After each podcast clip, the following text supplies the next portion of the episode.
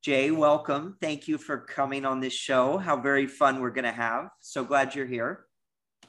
Good morning, Chris. No, uh, that wasn't a question yet. I should get to the questions. Um, all right. So, so fun. So, Jay, I love your story and I love your friendship. Tell us how you got into ancient sea travel or ancient, uh, ancient, ancient, ancient. How did you get into this stuff? Uh, well, a um, couple of different ways. My uh, my father read a Barry Fell's book when it first came out, America BC, and he passed it to me and he says, "Jay, this is amazing. You ought to read this book." And of course, my father was a geology major at Dartmouth and has always done. He says he's always the one at the bottom of the hole. In the 1930s, he and his college buddy were went all over the United States digging Indian relics. Right? He was quite the digger, which is not what I do. But at any rate, uh, he's always been. Uh, I've always been kind of close to him. I've been. He died at 93 uh, a couple of years ago, which was a loss to me. Uh, at any rate, he encouraged me to read Barry Fell's book, and I did, and was qu- quite taken with it because he introduced the idea that Celts were in the United States, and there were uh, um, uh, records and ruins and so on. There were traces of them in New England, and um,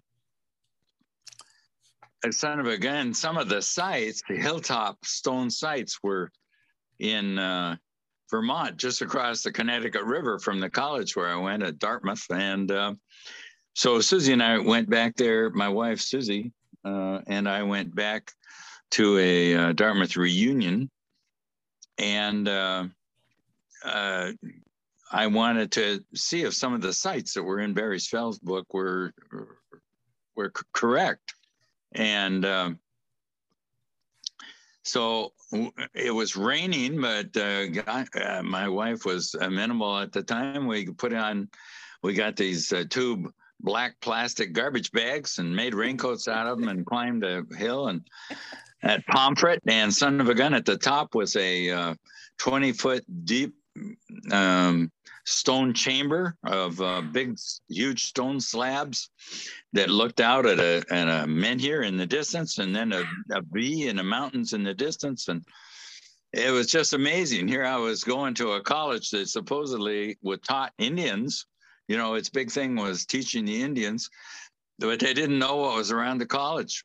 It's really, um, anyway, that encouraged me to research this more. And I encourage anyone, of course, to read Barry Fell's book. He was a biologist at Harvard and he's died, but it, the book is, his three books are terrific.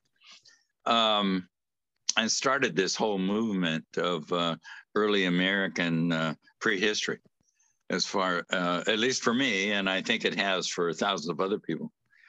Um, I was also uh, managing and uh, apartment buildings at the time. And my wife uh, said, Jay, you know, um, why don't you get a hobby? Uh, you know, it's kind of boring for you just to be cleaning apartments all the time on the turnovers.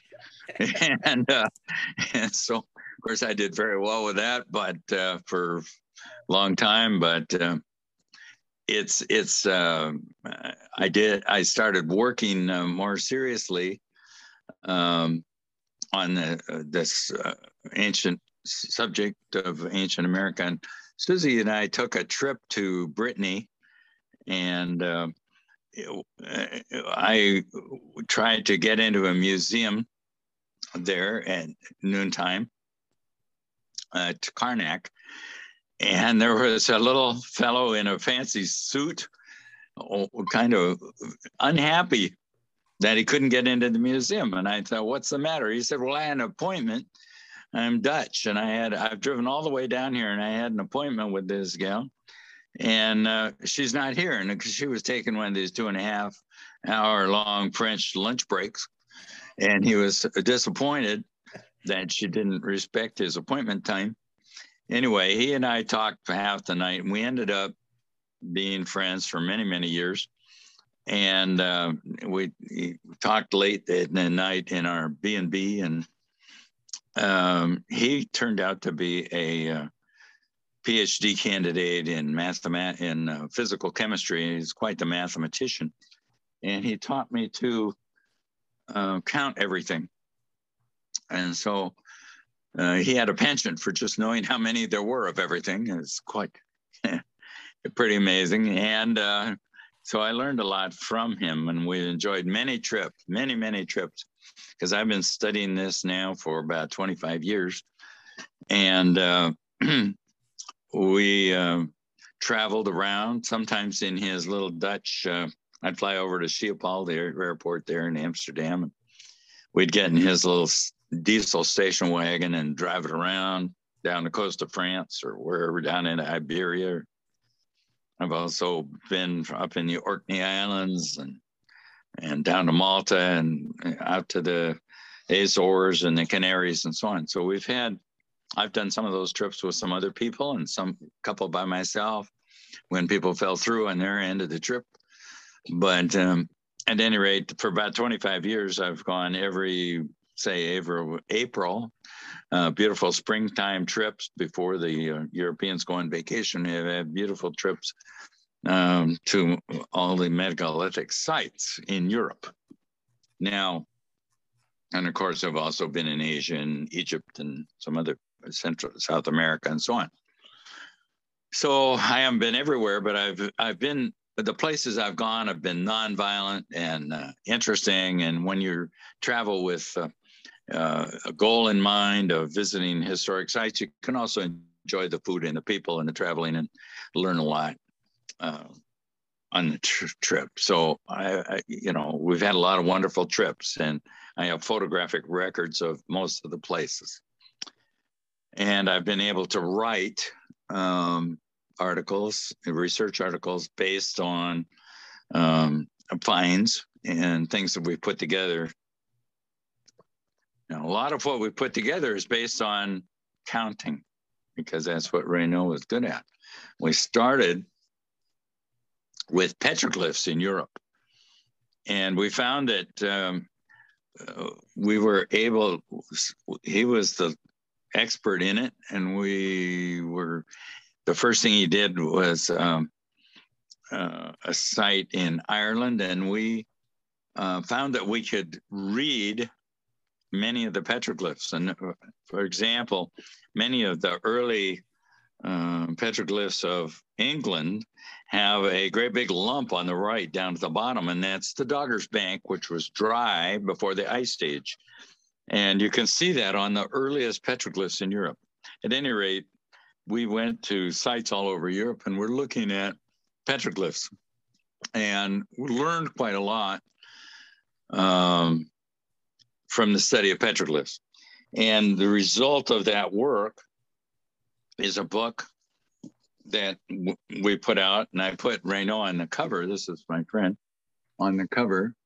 There is Reinoud pointing to uh, petroglyphs at Loucroux, which is an early story told pictographically before writing. This book is called How the Sun God Reached America, and this big volume records everything that we found with regard to European petroglyphs. And uh,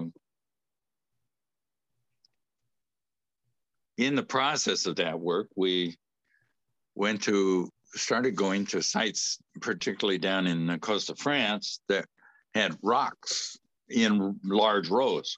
And you probably are familiar with Carnac, which has uh, thousands of stones in long rows. And I put those in a book called Rocks and Rows.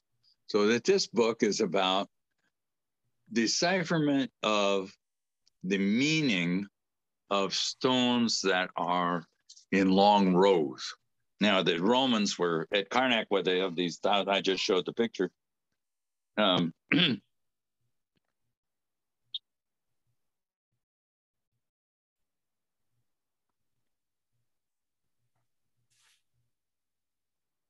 Jay.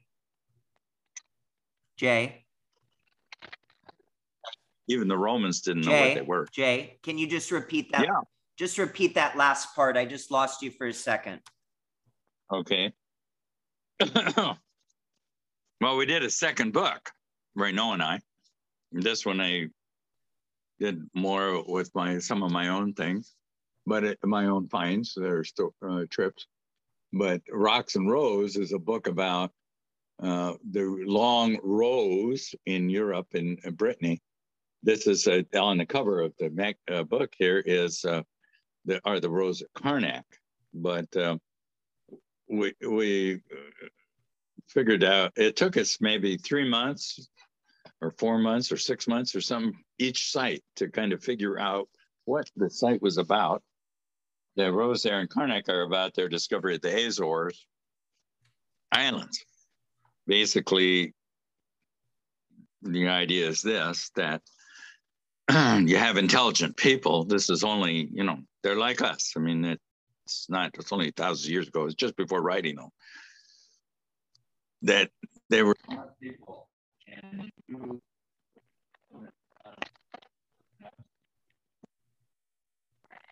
jay I wonder why that sound is going off.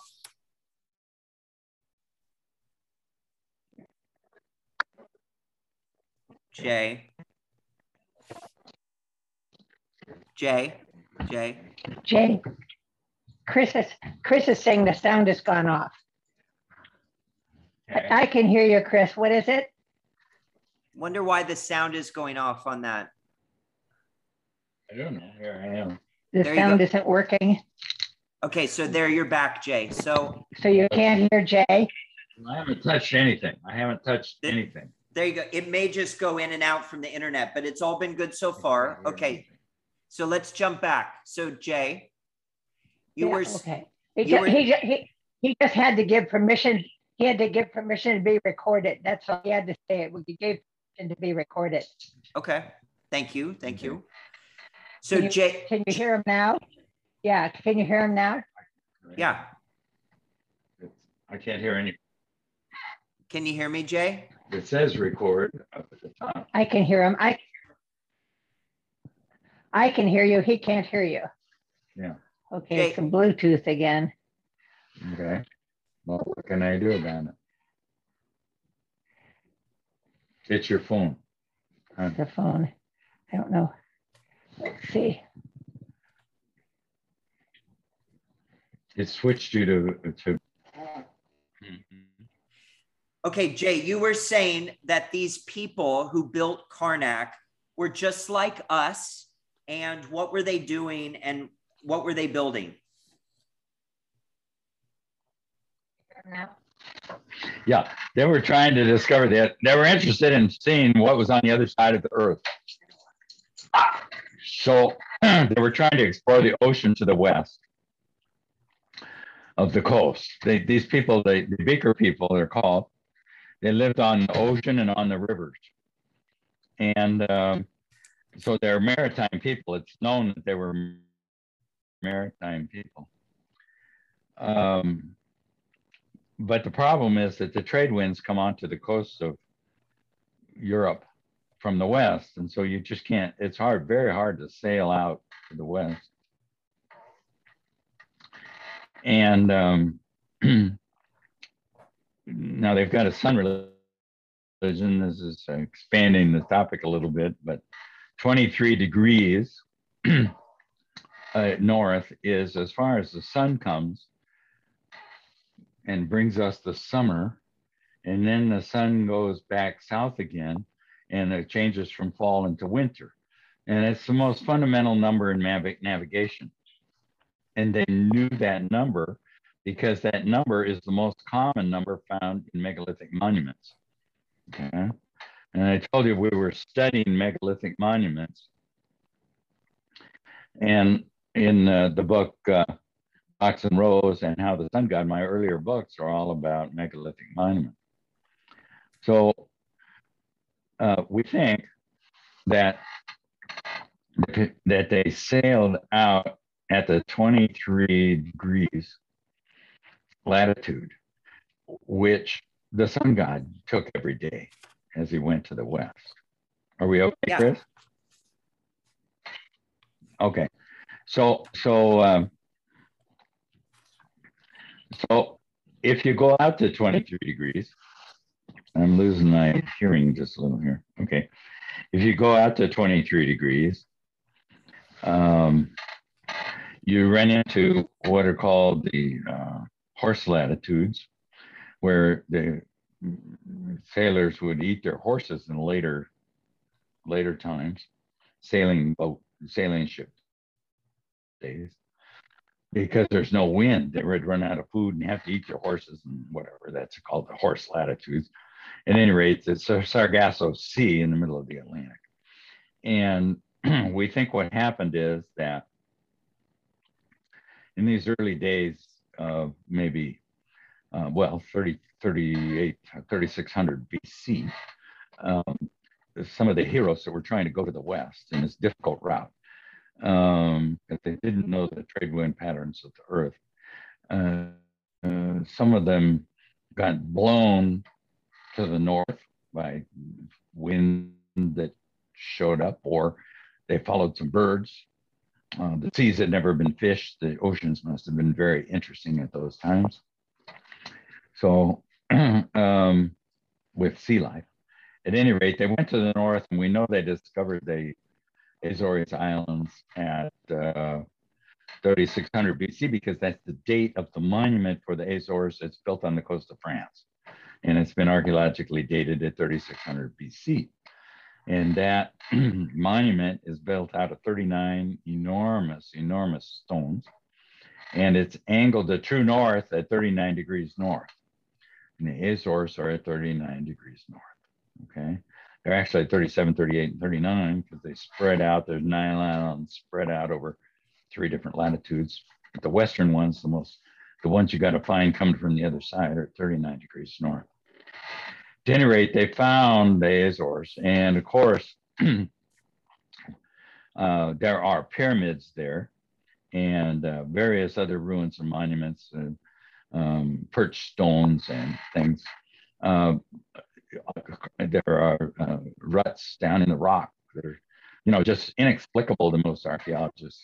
uh, in, in fact, the big pyramid in uh, Madalena on the island of Pico is called uh, uh, of unexplained origin by the on a brass plaque put wow. there by the archaeologist uh, for Portugal. All right, so at any rate, um, they found the Azores and uh, they're trying to find their way west. And for about 800 years, they couldn't go further west. but eventually they're poking around up. They've got, they're uh, in the north. They find um, they're living on the uh, uh, Orkney Islands.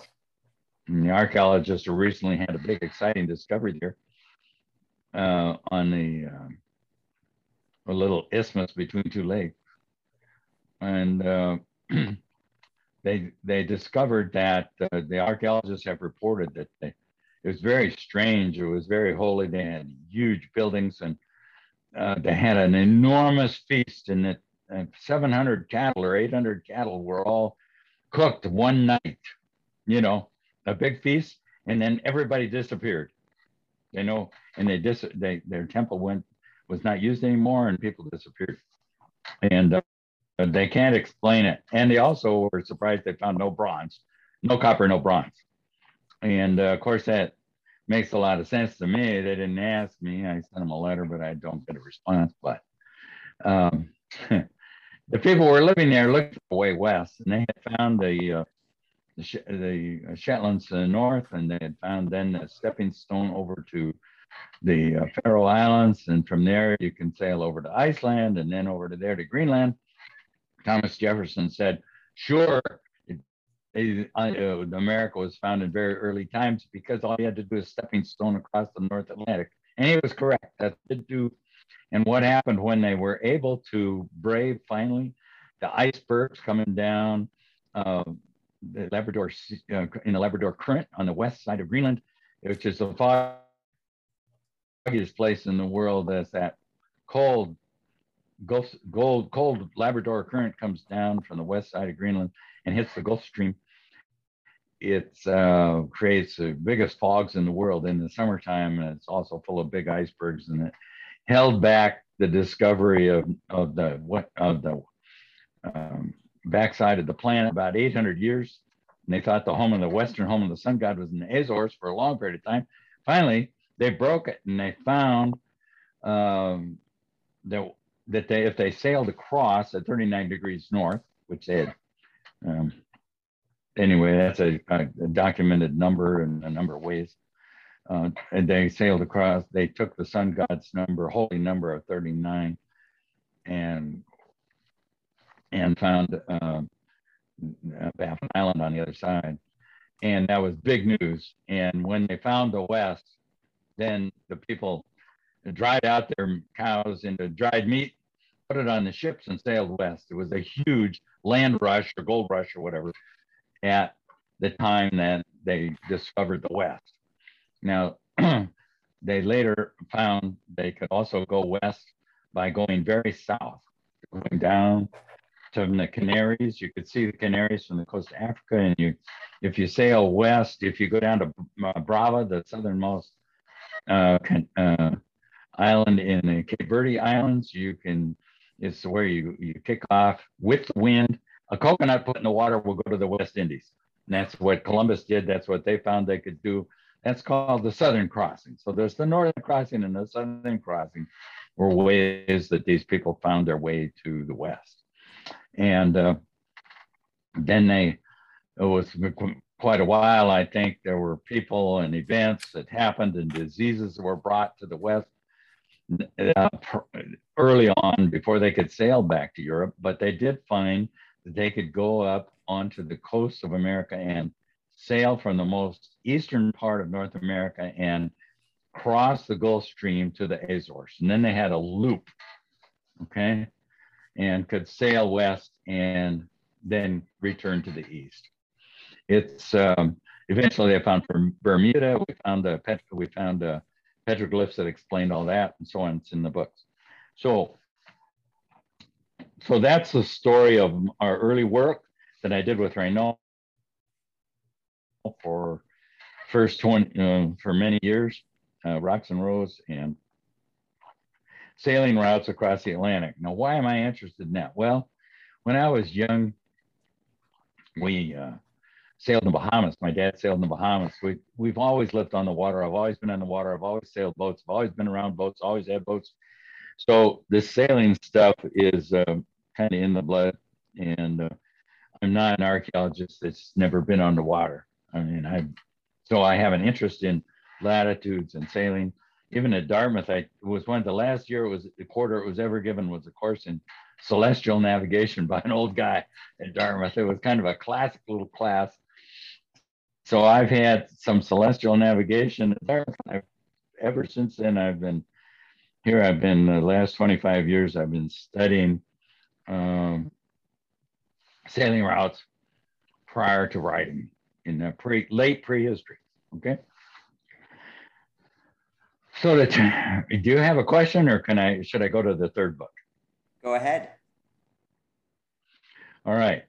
In the process of studying this stuff, um, I got I I was going to conferences in uh, Michigan of the AAPS, the Ancient American Artifact Preservation Society, and got to know Fred Rydholm, who founded that group. And he was sort of a mentor to me in some ways. And that got me interested in what the people found when they got here. Of course, they were getting pearls and drugs, which have been found in the mummies, right? And in your in they, they found cocaine and so on. So th- there's a lot of things that have been discovered in recent times that have fit, have backed up all the findings that we were finding which has been exciting. And I've been speaking at this conference every year in the fall for the last 14 years. And Fred Rydholm encouraged me quite a lot. The big, I could see that the major issue, the major thing that these people were finding was copper because there were term, uh, the conference was held every year up in Michigan where there were tens of thousands of copper pits that were in out in the woods. They could go down by hand about 30, somebody went down about 30 feet with stone axes. And then um, for the first, these pits have been filling up with leaves and dirt and stuff, but these pits were used to um, by in the 1800s uh, copper mines uh, developed uh, found copper in michigan and they found copper every time there was on top of old pits. There was somebody in there mining enormous amounts of copper 10000 pits doesn't even include the pits up in canada and stuff. So and there's a uh, there's a, a copper there was a lava bed under lake superior and over a billion years of the Earth's copper had um, been built up as a crystals under the lake in the lava by water flowing through the lava had built up crystals of copper in the in in the it's a, it's an unusual event on Earth to find enormous enormous beds of copper in this lava bed and the lava bed ended up under Lake Superior because it's very old but it pokes up at Isle Royale and in the Keweenaw Peninsula, and that's where these old timers found the Indians with copper and said, Where do you get that? And they went there and they found copper all over the place. And they dug all these pits, and now there's these pits. And what in the world's going on? Where'd the copper go? So in the United States, there was all this copper dug in prehistory, and where to go? Nobody knows. In Europe, they had a Bronze Age, and they still can't figure out where it came from. I mean, they're looking in the Caucasus and this and that. God, they spend a lot of money in um, in, in um, Cambridge, and they have all these studies, and they can't. It's it's all written up in my new book called The Copper Trade, and it's got a sailboat on the cover, which is the Valhalla, which is my dad's boat. We spent a year in the Bahamas on it. But at any rate, I've written up the story of all the evidence that I've been able to put together about this use of Michigan copper and how it got to Europe in sailboats. Okay. And uh, so I probably know as much about it as anybody. I wouldn't know. Um, the Rydholm, R Y D H O L M book on uh, Michigan copper is excellent and I highly recommend it. It's kind of expensive not just price of the cop what it cost me to print them, which is 20 bucks. But uh, I just find the information out there. But of course, we're being fought by the local archaeologists who think that the Indians did it all. But at any rate, uh, we're going to change things here shortly, and I can explain why. So we're going to have a big impact here pretty soon. So at any rate, I'm I'm kind of an expert now in the copper trade, having come from petroglyphs to ro- rows of rocks, which is all mathematical, into the copper trade. Now, um, so that's my history in this.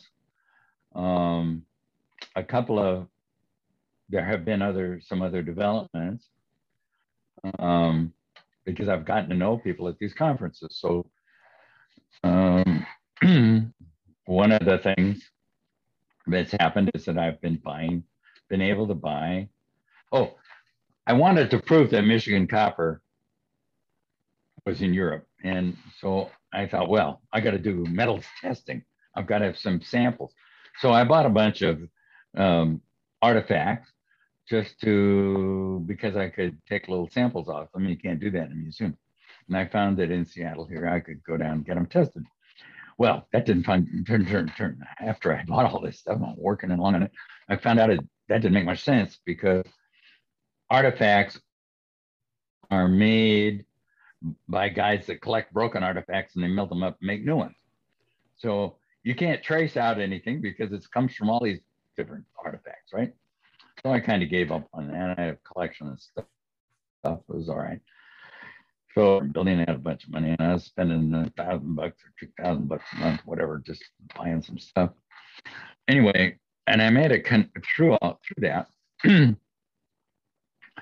um, I have a, a, museum of the history of axes of man, going from the Paleolithic, Mesolithic, Chalcolithic, all of Iron Age, and so on. I've got a museum, and the and my books are sorted by the age of the artifacts. And so I have what I call a timeline museum, and I've given talks on it, and it's very popular because most people sort their books by ways that don't mean much, but mine are all sorted by the time that they're writing about. Okay. So I have a timeline museum. Now, I've also bought artifacts from different people. And one of them, I've been buying what are called, uh, I think it's over. I think I've must missed a biology that he had. But there was a guy, a fellow named Dr. Moog, a physician, who died in uh, quite a while, long while ago. Um, that collected what he called decorated axes. These are bronze axe, axe heads that have patterns on them. And I've been to most of the museums in and I've never seen one of these in a museum. They may have them in their basement or probably just don't know what they have because they're these axes when you get them they're totally when I they're totally black. Here's an example. There's the black side of an axe, right? It's a small little bronze axe. They're not beaten on the edges very much. They're ceremonial. Um, but these decorated ones from Dr. Moog, they were, he died. They were all in a box, a muddy box in the basement. It's right near where the World War One happened. So, you know, it's hard to trace out the origins of this stuff. There's boxes are in his basement. He went around Europe buying this stuff. He collected these kind of objects. And um, then World War II came through there too and messed it up again. So, so I'm not, at any rate, this box of axes in his basement. There was a fellow that I knew that was uh, asked to sell them on the internet, and I've been buying them from them. I have outbid some museums and so on, because I found that if I do the no-no and I actually scrape them with steel they're very tough. Um, I find here's a couple of these bronze axes. I'll show them to you. I have 27 of these. Every one of them is different. They're all unique. This one was is unique that it has an image of the sun god on one side. Um, it's gold that's been pounded into the bronze, which you, like you could barely see. It has patterns on it too that are kind of complicated, but maybe, yeah, you can see some of the patterns. Anyway, I count these patterns, the number of dots in these patterns. And on the other side, it has, as most of them do, a route to the west, down the center, both along the sides. So it's got the sun god going to the west, down the back of this axe. This other one that was more recent uh, has a pattern on the back, all these little points. Okay. There's four on each side, and then a circle at the top, nine for the nine islands of the Azores. The little circle has 23 dots in it, which is the holy number of the sun god. And then the inside, it's this is all about the Azores. You can there's so many uh, 39s on here. You know it's about the Azores. And the amazing thing about it is here is a drawing I'll try to hold it still. That's a drawing of a dancer on the back. Can you see that? That's one of my more amazing uh, artifacts. At, at, any rate, there's a, there's a, big platform sticking out of the one of the pyramid Azores on Pico and Madalena. It's in the middle of the town park, and it has a big tongue sticking out of it where the dancer probably danced because this has enough numbers on it that it's about the Azores and it's a dancer. So anyway, I've and other other of these, there are other axes that have the beaker patterns on them, the little diamonds and so on. So I know this is beaker people. I know the people that did it, and and I know I can read patterns on these axes, and I can read what is being um, the information that's being saved on these axes. They don't know how to write what's in the air. It's, it's pretty literate, but they can count somehow why this information is getting on bronze axes. I don't know, but it's over time, 4,000 years. So I gave a talk at the Power Squadron and I said, you know, are your chart plotters going to be useful about 3,000 years from now? What about your paper charts? You know, I don't know how, why this information, this digital information is being stored on bronze. I don't know how it got on these. These are like ceremonial owners owned by the top people of the society. Why it was stored on there, you know, I don't know if they came from sheepskin or as common knowledge or what it was, but there's um, digital. These people were thinking digitally. Okay. I mean, people say today, oh, we're in a new digital world. Everything's digital. Analog's gone. No, no. Before the analog, before analog, people were counting and recording digital information. So we've gone from a digital prehistory to analog back to digital. Okay. It's kind of an interesting way to look at it, things, because most people don't look at things like that, that way. Then there have been other artifacts shown up. A fellow with a metal detector on a play, playground in Cincinnati comes up 18 inches deep out of mud that's been dredged out of the Ohio River, comes up with this you're looking at the um, a copy of the uh, dancer from it's a Minoan dancer. They call him the Prince of Lilies. And this little pendant, which is a little hole at the top, okay, there it is, torn, was found in the Ohio River, uh, uh mud, dredged out of the Ohio River. Prince of Lilies is on one side, little writing on the bottom, and then in, in Minoan, and then the, the triple axe on the back. Okay, so this is a Minoan artifact out of the Ohio River. So the Minoans, we know there were several different cultures mining copper. One of them's the Beaker people, one of them's the Minoans. The Minoans were known for being the, the shipping and the marketing of copper ingots in the uh, throughout the Mediterranean. Now the copper trade all ended in a at once overnight. All the stone axes are laying around. They just said they could tell it stopped overnight. The copper trade just ended. And um, academically, I've got the some of these academic books, the the uh, about the end of the Bronze Age that it ended like overnight in disasters around the world. All the cities in the Mediterranean burned at once. They had all the faculty at the University of Washington at this uh, wine tasting thing, and I I asked them. Uh, they were all a little shy. I said, "Hey, why is it that the Bronze Age ended almost overnight with the burning of all these cities?" And all stood around and said, "We don't know. We have no idea." All right. So basically, what happened? I've we've also, in the course of all writing these books, we've studied comet history. And we know there was big impactors have hit the earth. Now they haven't occurred during our lifetimes, Chris, but they've been experienced by man.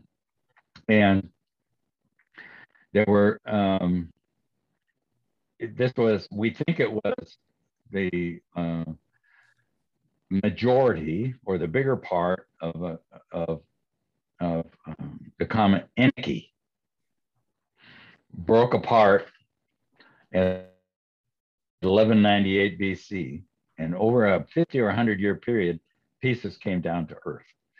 And they, um, it burned all these cities. It ended the copper trade. It ended Atlantis. It just, the Shang dynasty fell in China. The Hittite ended. It ended the New Kingdom in Egypt.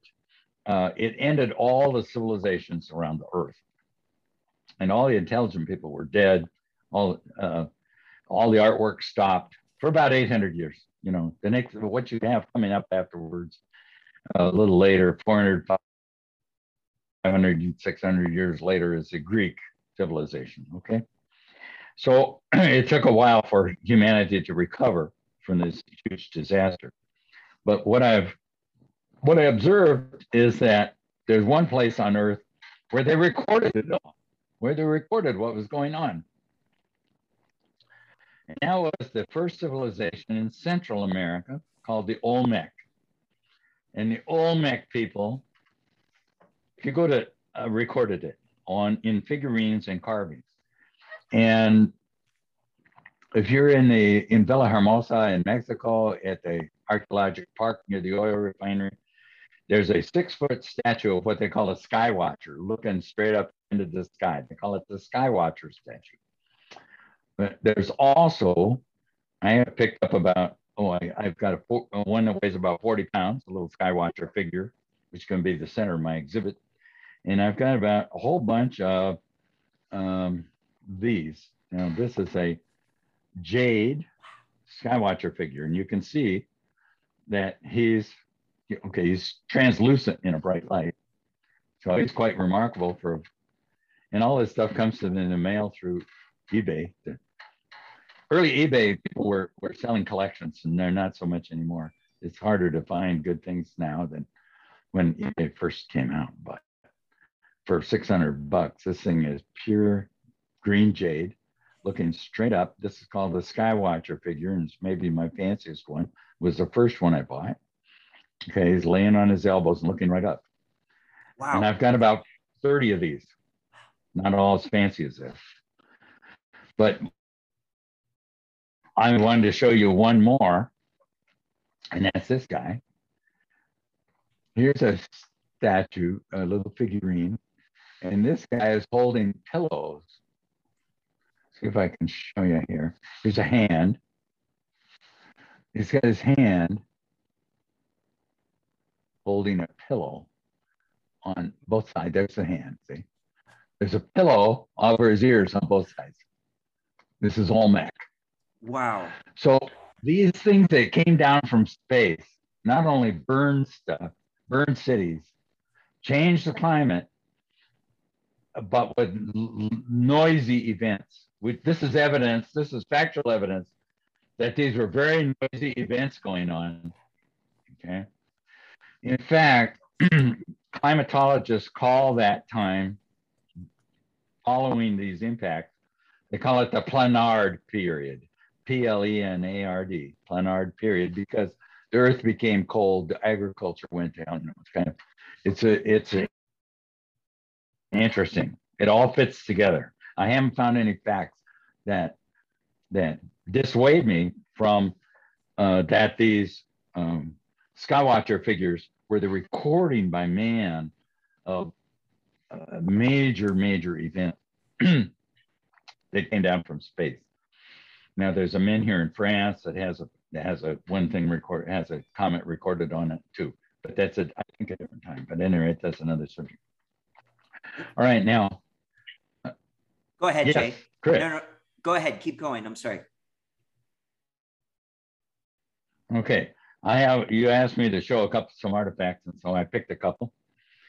In the process, okay, there's a, a very interesting uh, group in the Midwest called the Midwest Epigraphic Society, and I've spoken there a number of times, and interesting people that uh, I got to know.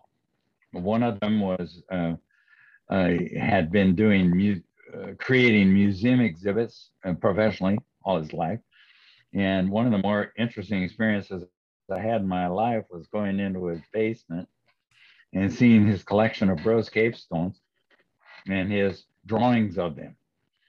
Um, he's now died. He gave me my first Burrows cave stone. He says, just pick the one you like out of the other room.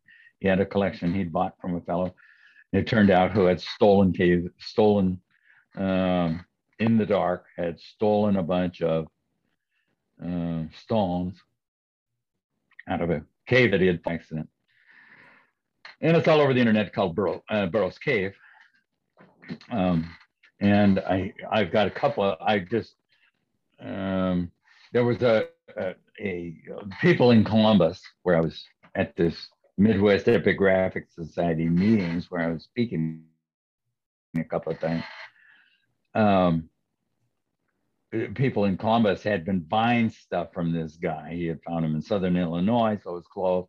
And these people were uh, working, spending time with this bros. And it's kind of long story, but there's some books that were put out by one of the books was by Burrows and my previous mentor I told you about uh, up at um, in Michigan. So um, at any rate, there's there's a long history, and of course, it's being filmed and being developed as a documentary film. And there are a number of films, and of course, uh, some of the people are calling me up and wanting to know things.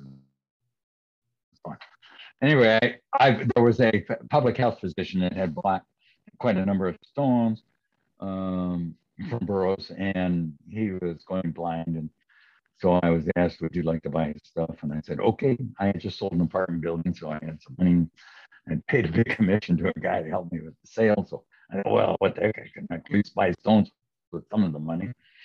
So this is one of my favorite Burrows cave stones. Uh, it's a slate uh, seal, and I don't know if I can show you, but the head of the seal, there he is. There's his head. Okay.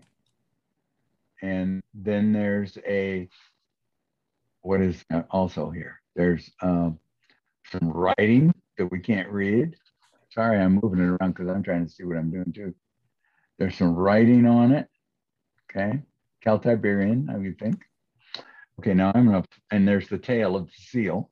I mean, where are you gonna see a seal in Illinois if they haven't been sailing? Okay.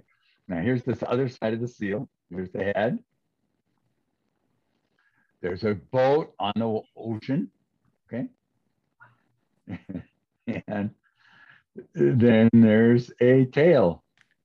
I hear a beautiful little image of a seal that would only happen if they're sailing the ocean. And it's got Celtiberian writing on it. And Chris has asked me to show one of the larger stones. This is uh, one of the larger ones. This is a uh, face. He wanted me to show you a face. There's a lot of facial pictorial funerary stones. This is an interesting one. It's got a little menorah at the top and a little Jewish skull cap.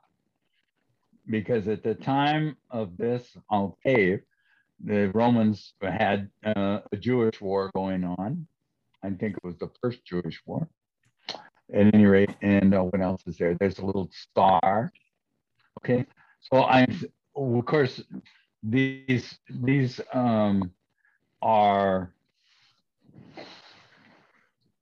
these stones show people that are a number of different cultures.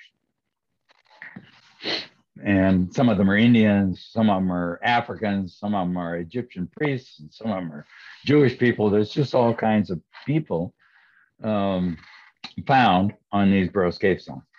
The interesting thing about Burrows Cave is that, uh, you know, we now know where it is. It was lost to history because Mr. Burrows tried to hide it to prevent from being discovered that he had stolen the stuff. So he blew it up with with uh, black powder that he stole from his uh, 100 pounds of powder disappeared from his Civil War reenactment group, and at the same time the cave blew up. So, but now Wayne called me one day. Wayne is uh, the producer publisher of Ancient American Magazine, which I ought to plug because I've been. He's been so nice, and he's published about I have about 30 over the many 25 years. I think I have about 35 articles of mine have been printed in it. Um, I very much have, have um, benefited or enjoyed seeing myself, uh, my articles, um, using the photos that I've taken over the years in all these different places and putting them together, telling stories about artifacts and what we've learned. So I'm I'm in many issues of ancient American, and Wayne May I've gotten to know and respect uh, over many years. And um, he's the publisher of the magazine.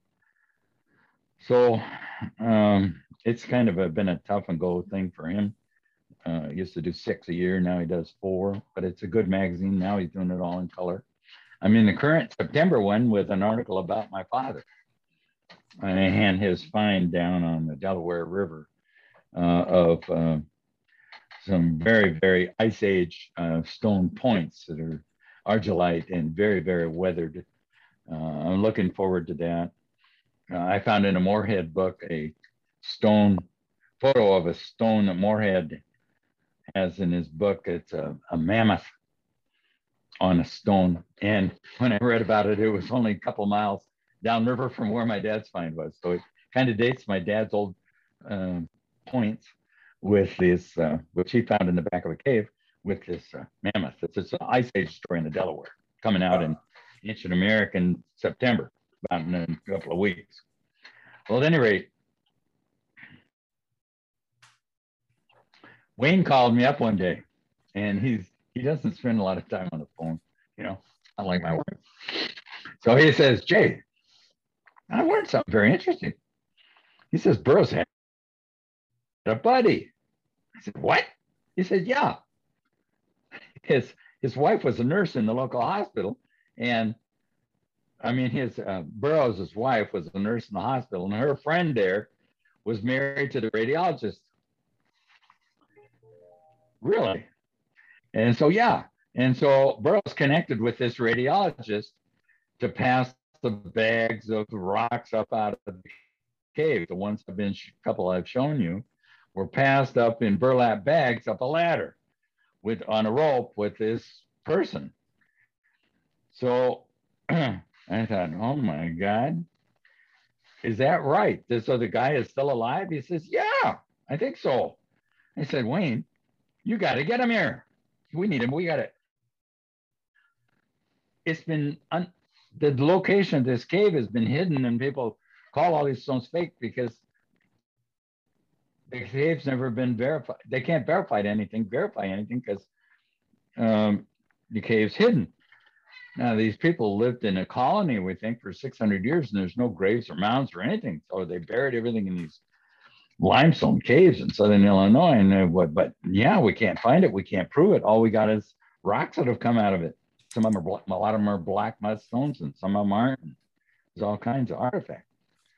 Well, um, so now we're sitting here, uh, and we've got uh, Wayne says, uh, "Well, I tell him you got to get this guy." To, to, show us where these where where he brought this stuff up out of the cave. And Wayne says, "Oh, okay, I'll give him a call. I'll call you back in a few minutes. I'll call you back." And I said, "Well, that's fine." So I just went about doing what I was doing. And uh, so then uh, a little bit, Wayne calls back. And he says, Jay, uh, I talked to him. I found him in London. And uh, I said, Really? I said, Well, you got to get him to come here. And uh, and uh, I and so I, he says, uh, "Oh, all right, all right. So I'll call you back. I'll, let me call him back and see if he'll come and show us." Okay, call me back, Wayne. Okay. So Wayne says, "I'll call you back in a few minutes." So, so Wayne uh, calls. The phone rings again. A little while. He says, "Jay, I talked to him. He'll come. He wants to come." I said, "Well," and he says, "What's more, he's really motivated because when, uh, Burrows had told him that if he ever told where the cave was, that he'd shoot him. That's why he's in London. He got, I got out of there. I said, really? Yeah, and he says he wants to get even with the son of a bitch. So come and show us. So I said, really? Okay, well, find out how soon you can get him here. And uh, he says, okay, I'll call you back. So Wayne called back a little bit, a little bit later, and he says, Jay, it's going to cost me about 5000 bucks to buy the air tickets and motel and the whole deal. And, uh, and, and I said, well, Wayne, the check's in the mail. Don't worry about it. Get him to come here now. Make it, make him commit to it. Get a date. I want a date. So Wayne says, I'll call you back in a few minutes. So he calls back into the doctor in London. And uh, so, so uh, so uh, uh, he says, yeah. So he calls me back and he's got a date. And for Franklin Pope, MD, to show up in St. Louis. And I'm supposed to go to St. Louis and meet this guy, Dr. Pope. And so I got my tickets and the whole thing's ready to go. But Susie and I were on a on a tour in Holland, and we on a Delta flight coming back, we got we think we got it from the airplane that picked up water somewhere it shouldn't have. So we get uh, the um, the runs. Okay, and we didn't get it treated. Susie lost 10, 12 pounds. Finally, we got it diagnosed, but I missed meeting from Giardia. Finally, we so we met. I met. I couldn't get to St. Louis, so, so Wayne drove down and met Dr. Pope, and they drove around to all the possible sites where this cave could be. And uh, they're walking up all these rivers. And geez, I was scheduled for a knee replacement. And I couldn't have walked it anyway. Anyway, they're going up the little skillet, and they come, the guy says, finally, he says, Dr. Pope says, Hey, this is the place. This is crossed stones over there, look like this. He says, I remember that. So we need to walk up this hill to the left. And so they walk up this bluff of the river edge, the bluff, and not very high, but uh, you know, I haven't been there yet. Can't give you exact description. Seen some pictures. So at any rate, they go up and he says, Dr. Pope identified exactly where they had stolen all this stuff that we've got. There's thousands of artifacts out there. I've only got 50 of them, but there's thousands of them. And what we want to do is put the ones we have, the ones I have, I've offered them to the museum in Madison, Wisconsin, though. Wisconsin State Historical Museum, they're going to build a new museum. Hopefully, all my stuff goes in there. Well, at any rate, and some of my friends are doing the same thing, saving their stones so they can be put on exhibit. So, anyhow, now we know where it is. I got some friends that are treasure hunters that are down there working. I've been paying their bills, and we got the the, the motels and the food and the diesel fuel. And they've been, they've been down there working on this site. And uh, we're not inside yet, but it's getting close. We know where it is. I've accomplished what I wanted to do because it's not lost to history anymore. Because they've sent cameras down the drill holes, six inch holes, and we've got pictures of artifacts. Came up with a, a, a, a picture of a uh, great big platter with animals carved around this, um, embossed around the side of it somehow. It's a silver platter used to be put on a calyx or something. It goes on a, it uh, puts your sacrifice material on an altar. And we got a picture of half of it in a camera that went down a hole. And another camera went down another hole. And of course, we're drilling limestone. It seems to be a flat floor, which is kind of amazing, black and there's this line of limestone dust down there because we're kind of drilling down through limestone. It's white. And then on top of the white is gold. So what is gold doing down the bottom of the hole? None of us know. I think that the had that this chamber we entered with the drill uh, with the gold had a golden ceiling because it would reflect a uh, lamplight there. Uh, at the same time, I just read a book about Antony and Cleopatra, and uh, uh well, not yeah, um, uh, it, the, it's about the 10th Legion, and it said that the Temple of Jupiter in Rome had a golden ceiling also at the same date. So this colony, this all these stones and this place have to do with a colony of that came from Alexandria at about um, we know about the exact date that it started. They were refugees from Roman troops, and um, because uh, Cleopatra was trying to keep the Romans from wrecking Egypt. You know, she was very smart, could speak five languages. She was the first um, pharaoh of the uh, uh, um, of the Greek uh, pharaohs of Egypt that could speak uh, Egyptian, even amazing woman, and she. Um, her son was Caesar was put to death. Caesarion was put to death on put to death on the beach, uh, but her two children with Antony, uh, yeah, Antony and Cleopatra, their two children were named uh, Helios and Selene for the sun and the moon. Selene was married. The woman was married to the king of Mauritania to the west. Helped. Um, the son was about nine years old. So from these various people in there, we know that this the date of, of all this. Caesar had been died around 50 BC, so we know that this was all happening around 10 BC or so. So, um, oh, but but there's pictures of Jesus in this cave stone, so we know that it's after. You know how accurate the, the date of that birth date is uh, around zero. We don't know for sure. I don't think, but the dates are pretty narrow within maybe a 20 year range or so. Uh, so we've got from the Jewish war, we've got uh, Jews, we got Alexandrian priests, and we got African Numidians. We got the Mauritanian fleet that disappeared from history, carrying the nobility, which was a people considered thought that noble people were more were better, higher quality people. And so you've got the, this nine-year-old who's the leader of this colony, um, named uh, Helios. And in the, on the stones, there's a lot of pictures of him. A I I or BII, and um, he's the leader of the initially of us for during his lifetime of a colony that escaped the Roman troops, came to the New World using sea routes that were known for thousands of years.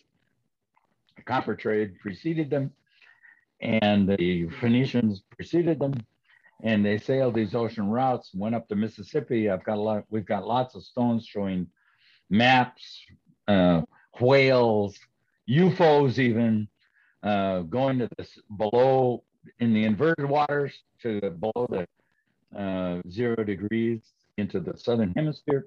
We've got a great number of very interesting uh, pictorial pictures, map stones, and so on. I put in my uh, copper trade book I, for, for people to help people with their research. I put a lot of the uh, map. I put a lot of map stones in the in the book, copied with high high quality photography. So um, I have 17 map stones in the book, just to help people out with their research. This is the first one that mapstone in the Mississippi, given me by Burrows Russell by uh, um, given to me by uh, Beverly Mosley. So at any rate, uh, we can document this whole cave experience real well. Now we know where it is. We're working on it. Uh, and sometime we'll get it opened up and uh, be open to the public. And then that's going to change all the history books because, uh, you know, nobody right now, the academics uh, are against any sailing to the West and uh, so on. So, I mean, the Azores were used by these people. There's pyramids out there and stuff. It's, um,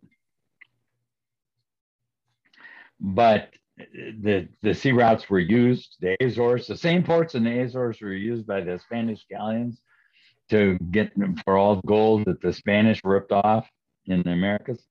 Uh, went through the same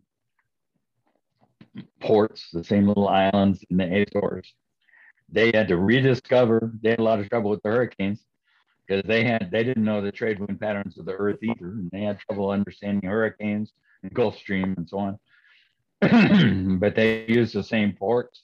They found them. They had to relearn the trade winds all over again.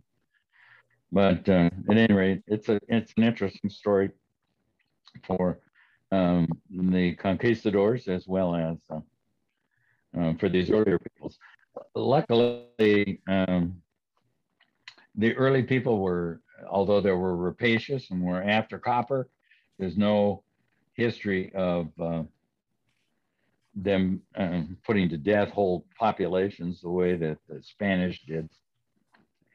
Um, although there's an interesting angle, the Chinese apparently were in the area also and uh, uh caused the death of people at Cahokia, and, and that's all recorded on some early maps and things that are just now being uncovered which I'm not an expert at, but some people, there's a couple of people that are researching that. That's a uh, another an open an area of research that's opening up.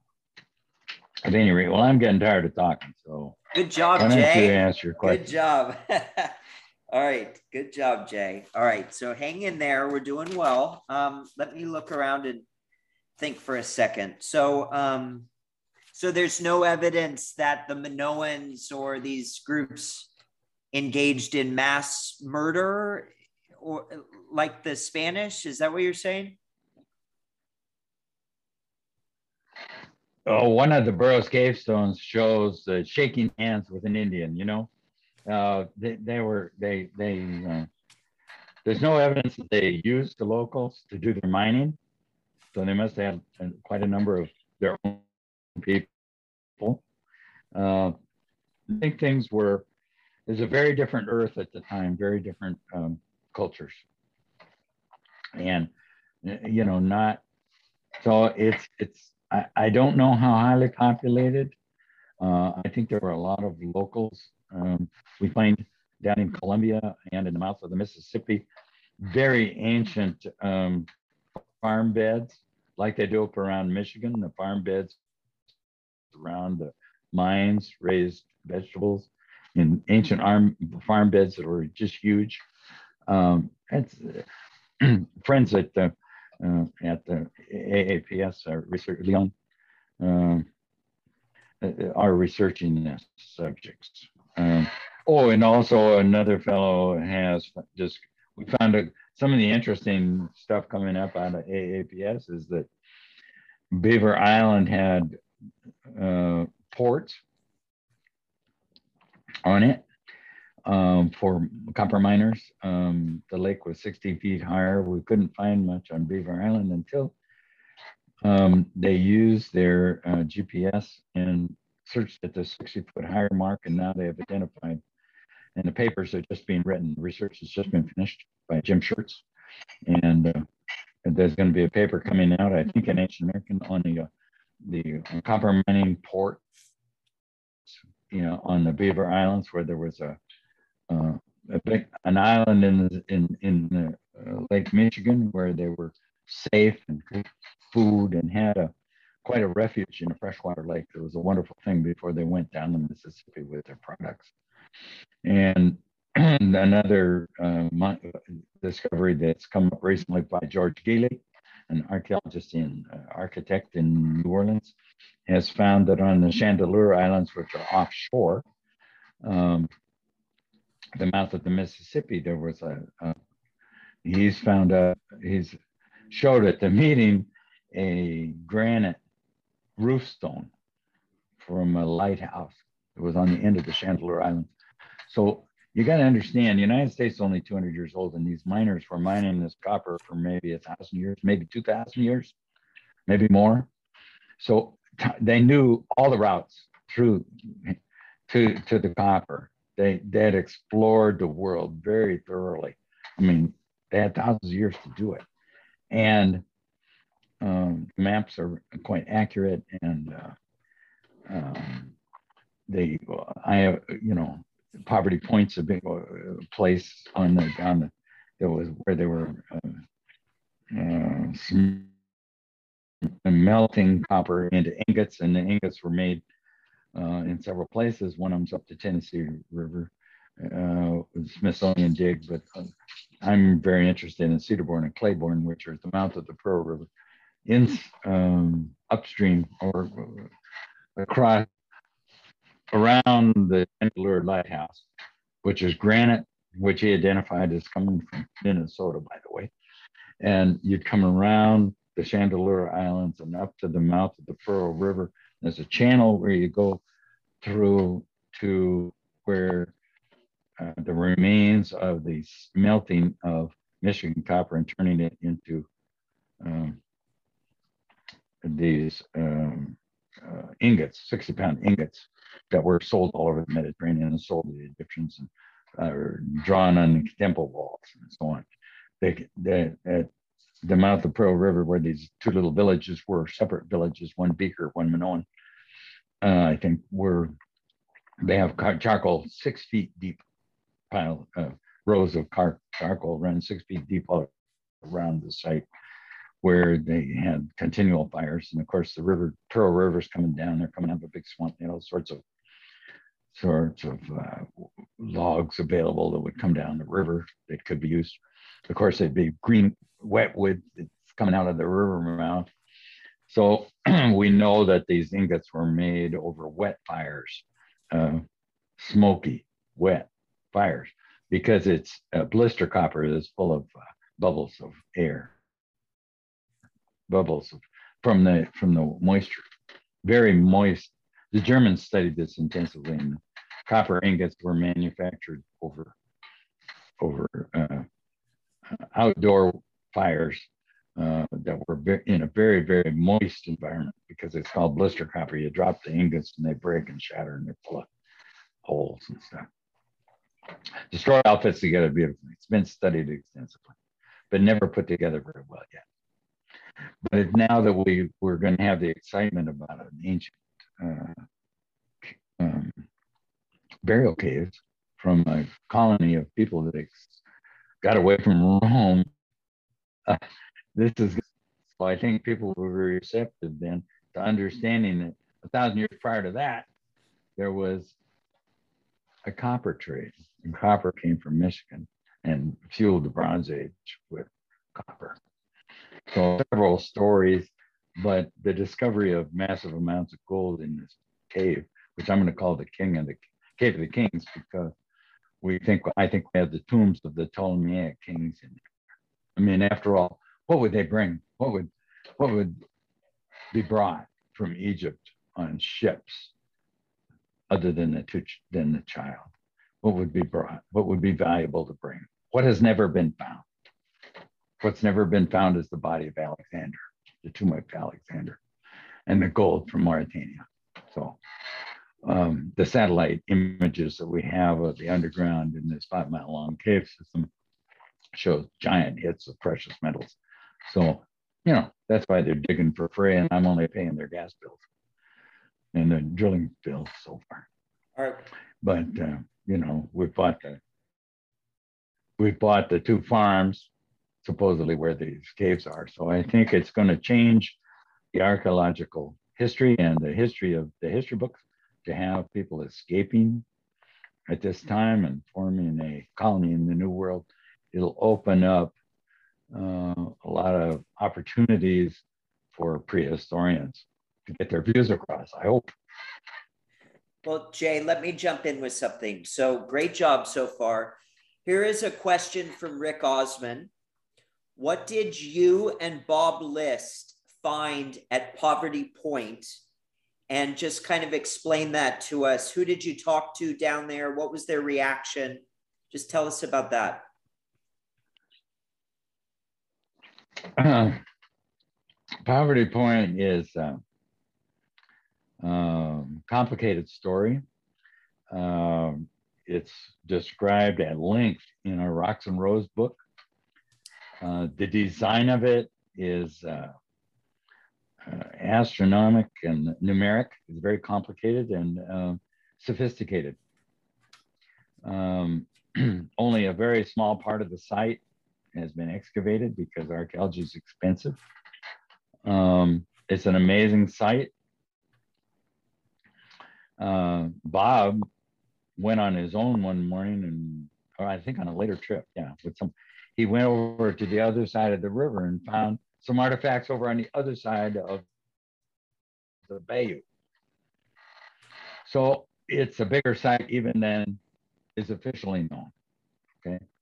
Um, what ha- the the bayou that's going by the front of it used to be, uh, uh, of course, uh, at least one of the branches of the Mississippi.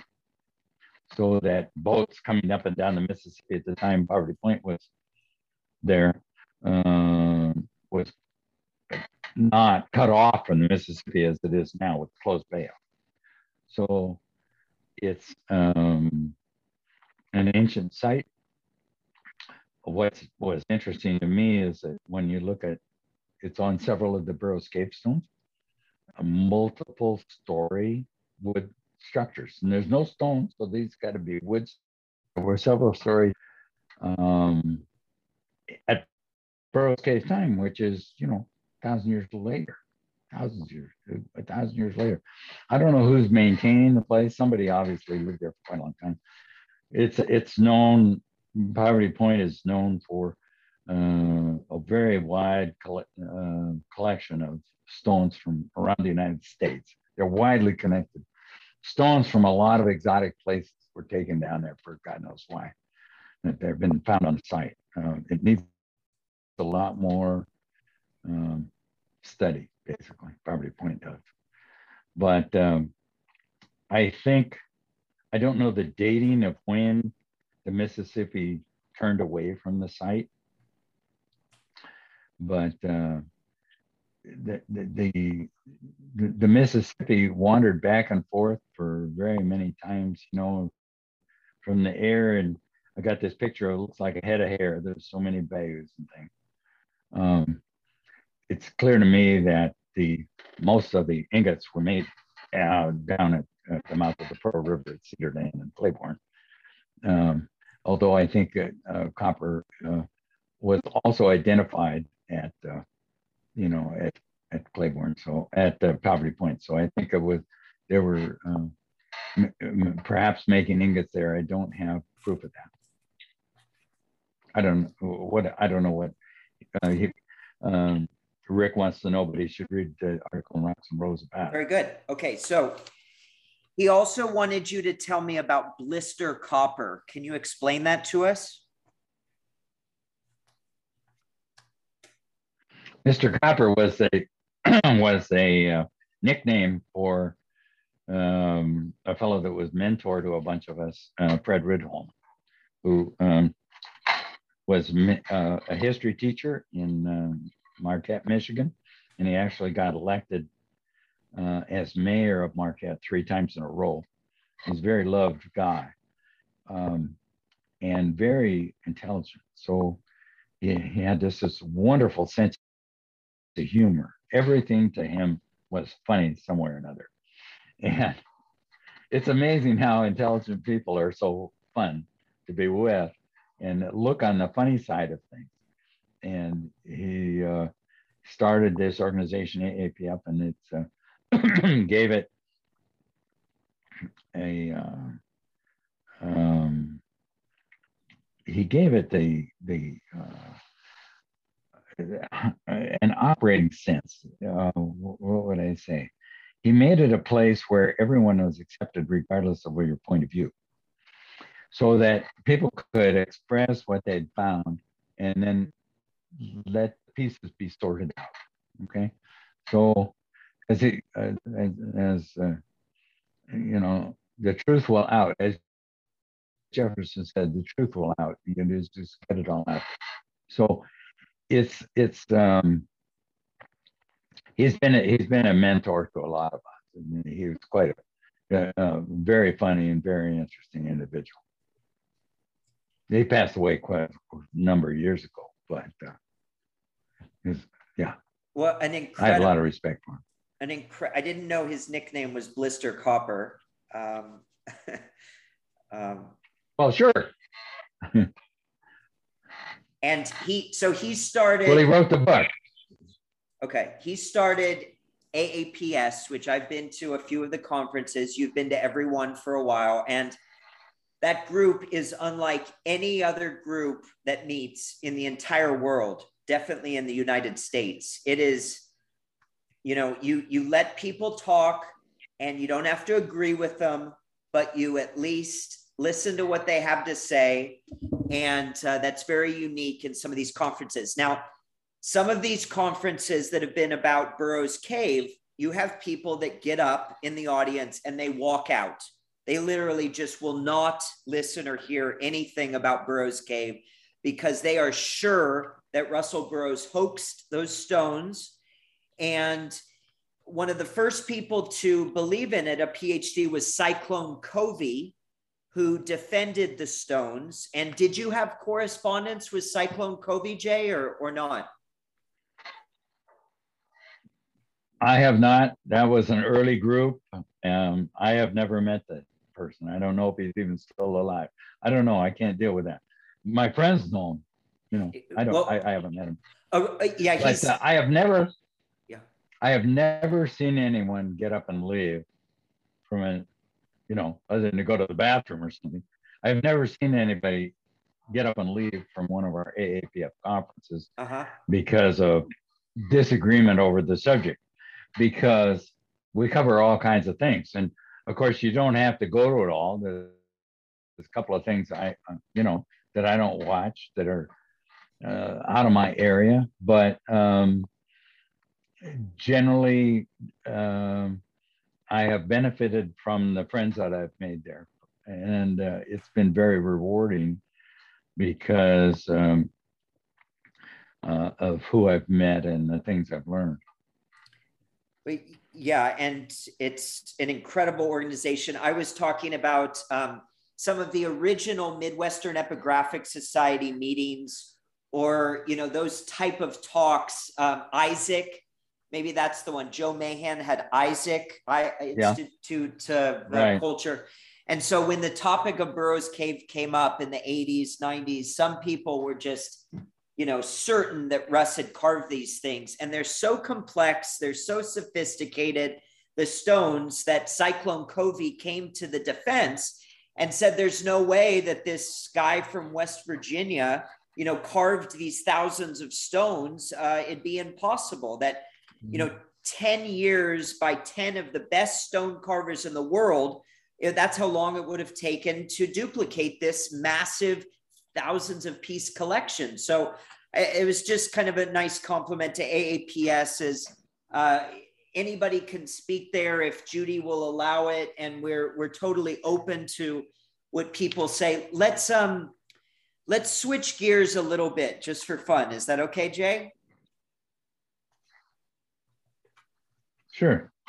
So I have a whole bunch of questions about ancient America stuff, and we're going to talk about that stuff uh, probably the next conversation, maybe a little bit now, but let's just jump around and have some fun for a minute. So, you were going to write a book, and you might still write a book, but you were going to write a book on the JFK assassination. And you read as much as you could. No. Oh, you weren't. You just wanted to learn. You just wanted to learn I'm, what happened. Well, it's the biggest thing that happened in my lifetime. When I graduated from high school, the president was shot. And uh, I think I've got a lot of the books. There's supposed about 400 books printed on the subject, but I have uh, I have a lot of them. And uh, in fact, uh, here's some of them right here.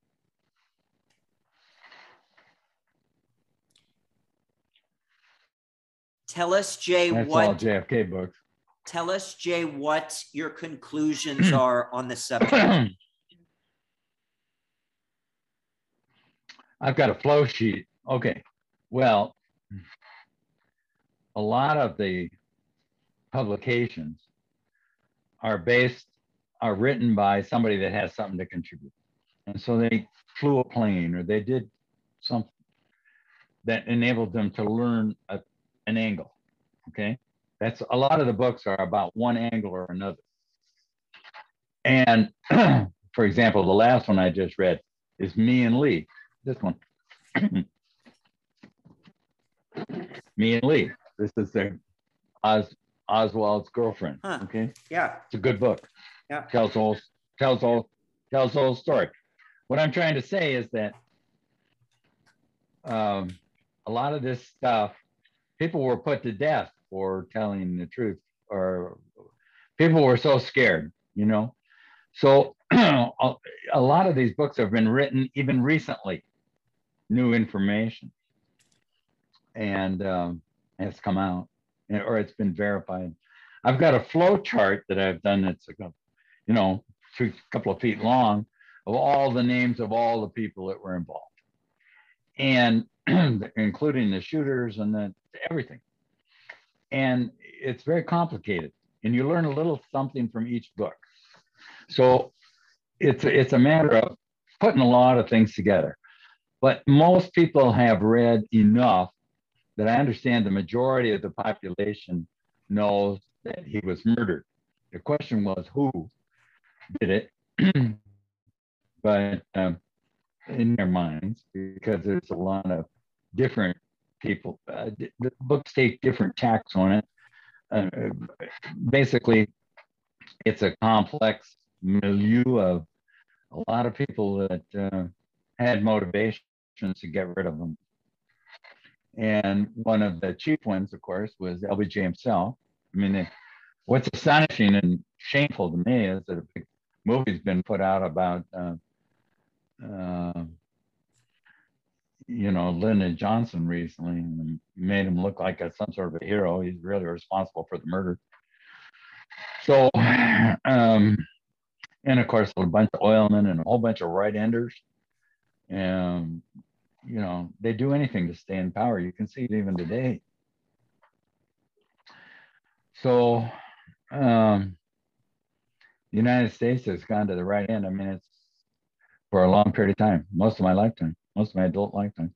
Since the murder of JFK, the United States has gone to um, uh, um, the right and lowering the taxes on the rich people and you know benefiting the rich. it's almost the point now where we've got uh, aristocracies of the rich that they can project their fortunes down through for hundreds of years, hundred years. It's just, uh, you know, I mean, I've benefited from some of this also, but it's um, America is uh, close to a, uh, you know, we've seen it in the recent elections, close to uh, a uh, plutocracy, an autoc- uh, you know, an autocratic government that's of, of the rich, for the rich, by the rich. Anyway, it all comes down from the murder of uh, Kennedy. They um, they didn't. They, he was put away. People, people people didn't want him. The oil people were behind it. There was finances behind it. The rich were behind getting rid of him it's not just the rich, it's the anti-communists. It's a whole lot of craziness, you know, kind of like today. It's complicated. And the uh, and the the uh, mafia brothers that uh, his brother went against that helped get him get him elected to from Chicago, right? They wanted him dead also. Uh, well, the CIA was using, you know, was using the uh, uh, mafia to do some of their murdering uh, the CIA has just been a disaster from the get go. Um, I, I, I agree with John Kennedy that JFK that it should be abolished. It's just been a disaster in one country after another. You know where we've backed dictators. We're supposed to be uh, backing uh, our principles, but we don't. We back dictators that frequently murder their populations rip off their people. It's it's a it's discouraging. I mean, American democracy is is not as democratic as as we were led to believe when we were kids. And so JFK, J, I'm so sorry. Um, it's uh, so JFK was going to he was going to not blow the lid on certain things, whether that could have been UFOs or whatever else, but he was going to he was going to make changes that the rich didn't want to have changed, right? Coupled with LBJ wanting power. He was going to take away. He was going to take away the oil depletion allowance. You know. T- take away the um, what, Jay? Take away the what? The depletion allowance from the oil people. It's the only industry where you get to deduct the cost of using up the stuff you know, when you're in the timber business and you're cutting trees, you don't get a tax deduction for because the trees have disappeared because you've used up the trees. It was a subsidy to help the business. So even in the congressional hearings just last week, I heard this Katie, who's just so smart, interviewing the oil CEO, talking about his is uh, is subsidies from the U.S. government. And he says, "We don't get subsidies." So she says, "Well, I'll sit tight a minute and I'll explain them to you." And she explained oil subsidies to an oil CEO in Congress last week. I mean, wow. unbelievable. Wow. So, but initially, it's kind of like you know, giving the forests to the timber companies uh, in the West. You're, you're trying to um, promote uh, the development of business it was a it was a philosophy that was promoted by Lincoln. Actually, he wanted to do uh, to to benefit uh, businesses that would develop society. Of course, Lincoln himself is such an interesting guy. I've got about five of them, and they're all different. One of them describes his early love life, where he would he loved this girl so much. He went on after she died. She he went up and cried on her tomb uh, uh, every day for years. I mean, amazing stories about Lincoln. Of course, he wanted to put all the black people from the north and south to, into Central America to raise bananas and get them out of the country because he didn't think they'd ever live together. He he wanted uh, um, he made he wanted the states not to have the rights that they initially had. You know, I mean, we used to have a group of states. Now we've just got a big national government, right? Pretty much, and it's Lincoln doing it. He made a great, huge uh, uh, national imperial state, and uh, uh, I, I I've read enough of Lincoln books now to understand that he's responsible for doing that. He put, illegally he did it. He put people that criticized him in jail with no process, got rid of habeas corpus and so on. He put newspaper people in jail just without with during the Civil War. He just said, "Well, we had to do it." So on. He he made the big national state that we now have. Wow. And of course, when he declared the slaves to be free, he thought it was just a wartime thing that would only happen only apply to the southern states, not the northern states, and that and that the uh, and that after the war, the court would would uh, declare the thing. He was a lawyer, so he said that this isn't a legal thing to do anyway. So you know, he celebrated for stuff that he didn't think would last. Wow. Anyway, I, that's not. You're getting me considerably. I I, I shouldn't be talking about this stuff. Let's, that was great, Jay. No, we go back to the artifact. All right, all right. That was great. That was great knowledge. So let's just talk for a few more, and then we'll. We'll uh, I hope you're having fun. Um, okay, so that stuff came. Some of these some of these insights came came from Bob List, by the way. Some of it, who is a professor at Jackson State. Okay, so why don't you explain to us the different latitudes going across? So you had the Royal Crossing, you had, you know, 23 degree, 45 degree is Beaver Island, 50 and 40 is Spain. As you said, 38, 37, the Azores. No, Beaver Island is 45. No, Beaver Island's, I think, 45. 45, correct. All right. So tell us, latitude. tell us about the Royal Crossing. Tell us about uh, the use of latitude in Bronze Age sailing, as you have said. All right. Well, that's been kind of the key, the subject of all the research, all the all the readings I've done, and all the site visits I've every, every it's the whole issue is latitudes. And officially, they, they weren't, they're not known until about 5 AD. I mean, fairly late. They're, so, but there's a, a, a, place called Barnenez, uh, which is a, uh, uh, I think it has about, it's a tomb, a cairn with about mm, half a dozen tombs in it on the north coast of France, which is a tourist site. Now, in the old days, so I got a picture of it. Um, half of it was uh, bulldozed out and trucked away to build roads because they found an easy place to get rock. But now it's a one of the famous French tourist sites, mostly standing standing there. Still, they tore about they tore into the chamber from the backside, basically. So Barnenez, um, when you study it numerically, has latitudes in it. And we dated, we were able to figure that it was actually built at the time that the European peoples, the Beaker peoples, were exploring the northern islands, that is Europe, Scandinavia, Ireland, and so on. And the, these tombs relate to that. And it is dated officially by the archaeologists over there at 4800 BC. That's the first, that's the earliest use of latitudes that we've ever, we'd ever seen.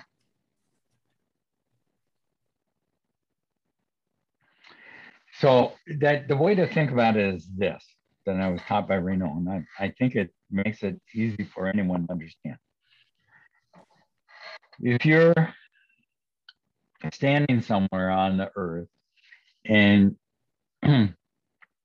you observe uh, the latitude or the height of the sun at noon, it comes up to some angle.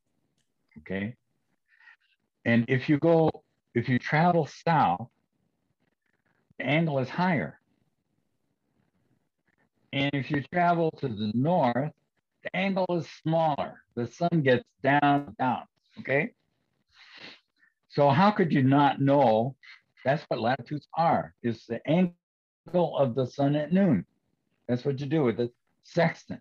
And early sextants were made out of pieces of wooden string and strings with a rock on it so that you could get a straight line down and you could get a horizon and you could read how high, what the angle is up. Okay. How high is the sun at noon? It's more complicated if you start doing stars and stuff, but it, the latitude, the simplest one is just, um, you know, and if you know the stars, you know that the North Star, everything circles around it. So you know where the North is, and you know where, how far up on the globe you are by the angle to the sun at noon. So it actually goes back to before 4800 BC. We've, uh, that's the earliest evidence we have for latitude knowledge. Very good. Um, tell us about tell us about so if you're if you're on you know England, France, Spain, if you try to go west, you're going to face strong winds, right? Correct. So you're going to want to either go the northern route, jumping from island to island, and fi- they fish- found they could go from island to island and and you might fish along the shore you know catching seals or whatever but you're along the shore on these boats and you would then hit greenland you know l'Anse Meadows up there and then you would come south down to cape cod and so that's one route right jay? Yeah. The other route northern route yep the northern route. The other route is because the, the north southern crossing yeah. The north the north northern crossing. Southern crossing. So the southern crossing southern crossing and the northern crossing And so tell us about the southern Mhm. cro- crossing getting to the Caribbeans and up to Florida.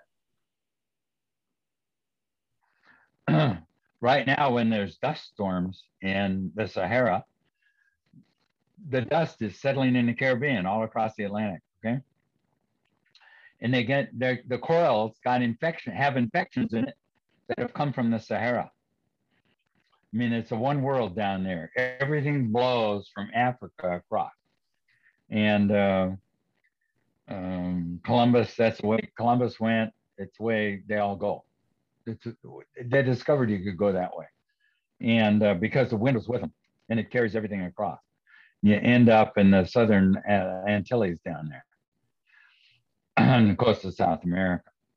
And uh, we don't have a lot of evidence for this, but we think they actually went down the coast to Rio de la Plata and we're going up into the Mount Potosi and getting tin up there for the bronze because a not a lot known as to where these early people got their tin.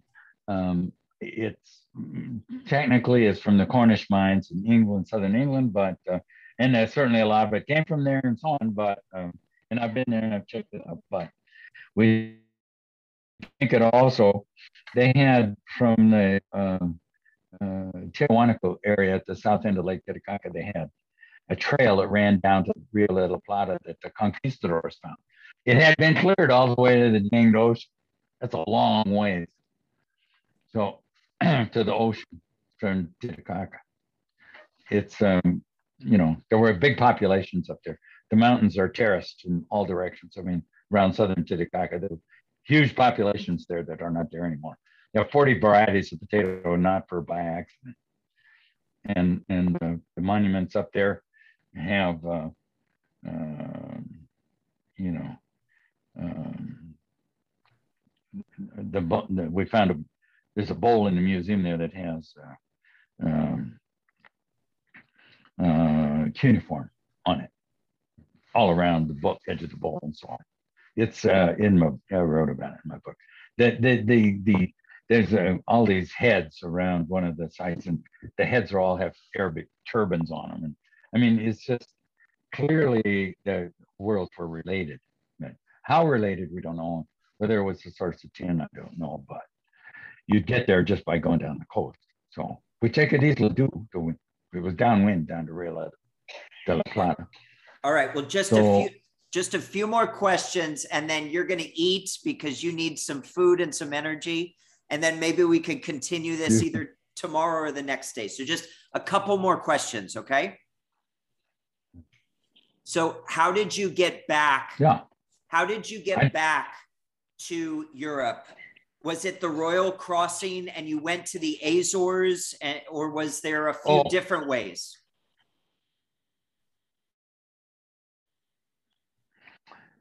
Well, Reinoud called it uh, on one of the charts, it's marked as Royal Crossing, to come from downwind from uh, Cape Race, Newfoundland, to the Azores. It's not a long trip. It's, it's only halfway across the ocean. And you're sailing on a reach across the Gulf Stream, a little bit downwind. And um, so it wasn't too hard to do. Um, they knew they had to get to 39, even the 39 degree latitude to find Cape, the islands out there. They uh, even if you buy go buy the sailing guide to sail your yacht to the Azores today, which people do, it says go to latitude 39 and just sail east until you hit the Azores.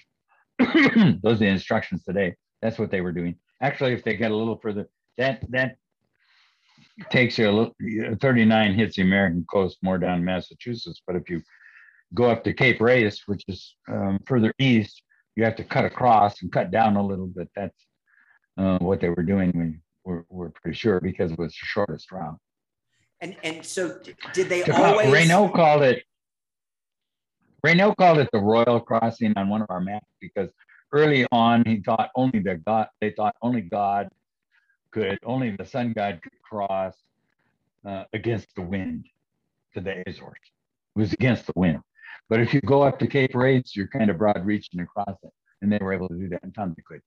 So would so you? I, I, would would you have usually taken off from America's Stonehenge in New Hampshire, or could you also have taken off from Virginia or Florida?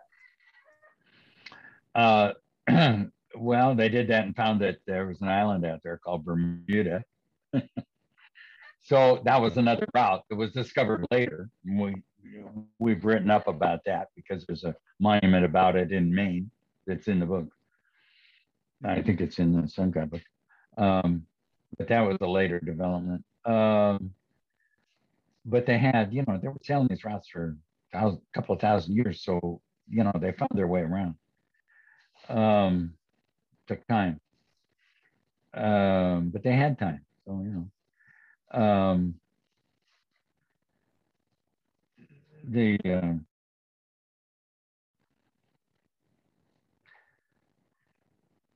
how the Cape Race, you go by Sable Island and up along to as far as you could to the east and then down to 39. And it was pretty straightforward. US that was a site where it was early called Mystery Hill. Now it's called American Stonehenge. It's the biggest megalithic monument in America, in North America. It was, um, uh, we have a, a, large explanation of it that we spent a year figuring out in the, in the Sun God book. Um, basically it was teaching navigation and all the sailors trying to go back to Europe stopped there and sacrificed on sacrifice stone, which some kind of QAnon has marked up with power tools. So I want to put it in the movie that we've written, Chris, but it's it's now defaced. At any rate, um, it's a walk-in map of the ocean in stone Okay, these guys like to make walk-in maps. We've seen them other places from Carnac on. And uh, yeah, so uh, the stones are both astronomic and geographic, which is absolutely remarkable and take a genius, the smartest people they had to figure all that, figure that out. It's amazing. but um, um, th- there is up above the site, there is a large menhir and uh, it was surrounded by a circle of stones and it had carved in it in Roman numerals 39 in Roman numerals. And that could have been the date to set sail, but it's maybe also the importance of the Azores that they had to find next, latitude 39. Is, is it That 39 carving is in the uh, is in the building. It, they've saved it. It's broken out of the menhir and it's laying in the museum there at uh, American Stonehenge. And so is 39 degrees going back to the Azores, is that so much easier than it is just going straight to the mainland? Is that like a, a critical stop? Is it a necessary stop or just it's easy to find that 39 degree? Um, you know, you run out of stuff when you're at sea in a slow going six knot boat or something. So they need water. Maybe it rained, maybe it didn't. Maybe they, you know, they stop in where they can to refresh, bathe. You know it's like to have salt water in your skin for a month or so. You know, they need the, they stop where they can. They're not dumb. They stop, refresh, party, party hardy. You know, I don't know if they had beer in the Azores, but I know they had parties there because I found a dancer. They have pyramids there. They stop in, they see their friends and their buddies. They've got things from the new world that are treasures the, that they can trade for stuff. And uh, maybe there's women there that are interesting to them. You know, whatever. They want to stop. And uh, so, yeah, it's safer. It's easy to do. Um, and there's other islands too. And uh, to go without stopping there is a long and more dangerous trip. Um, the Bay of Biscay is just famous in between France and Spain, you know, for rough weather. Um, you don't know quite what the weather's going to do toward the English Channel and so on. You want to get go as far as you can through the Azores and then head to the continent from there. Thank you. That's just what I wanted to hear. Let's call it a day for now. Let's get you a nice sandwich or something. We'll get you some energy in that brain of yours. Um, and uh, let's continue this. Like tomorrow, I, I didn't. I didn't feel. What, Jay? Yeah, I didn't feel like I was fading, but okay. I didn't think I was fading. I didn't know if you had low blood sugar and uh, you know you're going to keel over on this No. video program. So you kept your energy together very well, Jay, and you did great work in sharing it with us and with the world. This is, you know, all the comments in your book say you've done great work and great work and great work. And I'll just repeat that same thing that you've done great work and the world's very lucky for your work. And Mm. we just need to get it out to more people. Uh, you know, it's we know this. It's a fascinating story. You go up to state archaeologists and they turn their back to you, or you ask somebody at you know the historical society a question and they you know they don't have an answer to it. It's um we're all very frustrated by our passion and understanding of this alternative ancient history that nobody not too many academics take seriously and it's very frustrating. So you and i have a, a very shared perspective and your work is we need to we need to get people and young people interested in this stuff more. And for some reason Are you leaving? For some reason, Jay, I'm almost done. For, Okay. s- for some reason, this stuff is suppressed Oh, okay. to the to the school children. It is it, it- this stuff is suppressed to the school children. Well, it's going to open up soon, Chris. Hey, Chris. yeah, Chris, it's all going to open up. This cave opening is going to show amazing stuff. So don't worry about it. It's all in process. All right. Maybe this interview gets the word out too, and and to some interested parties. Uh, and okay. and all right. So enjoy the rest of your day, and let's continue this uh, in a day or two if you want. Okay. I'll give you a two day break. Send me an email. Tell me when you want to do it. Give me some advance notice, but I'll be here. All right. All right. Good job, Jay. Okay. Bye. Thanks, Chris. Bye. Okay. Bye bye.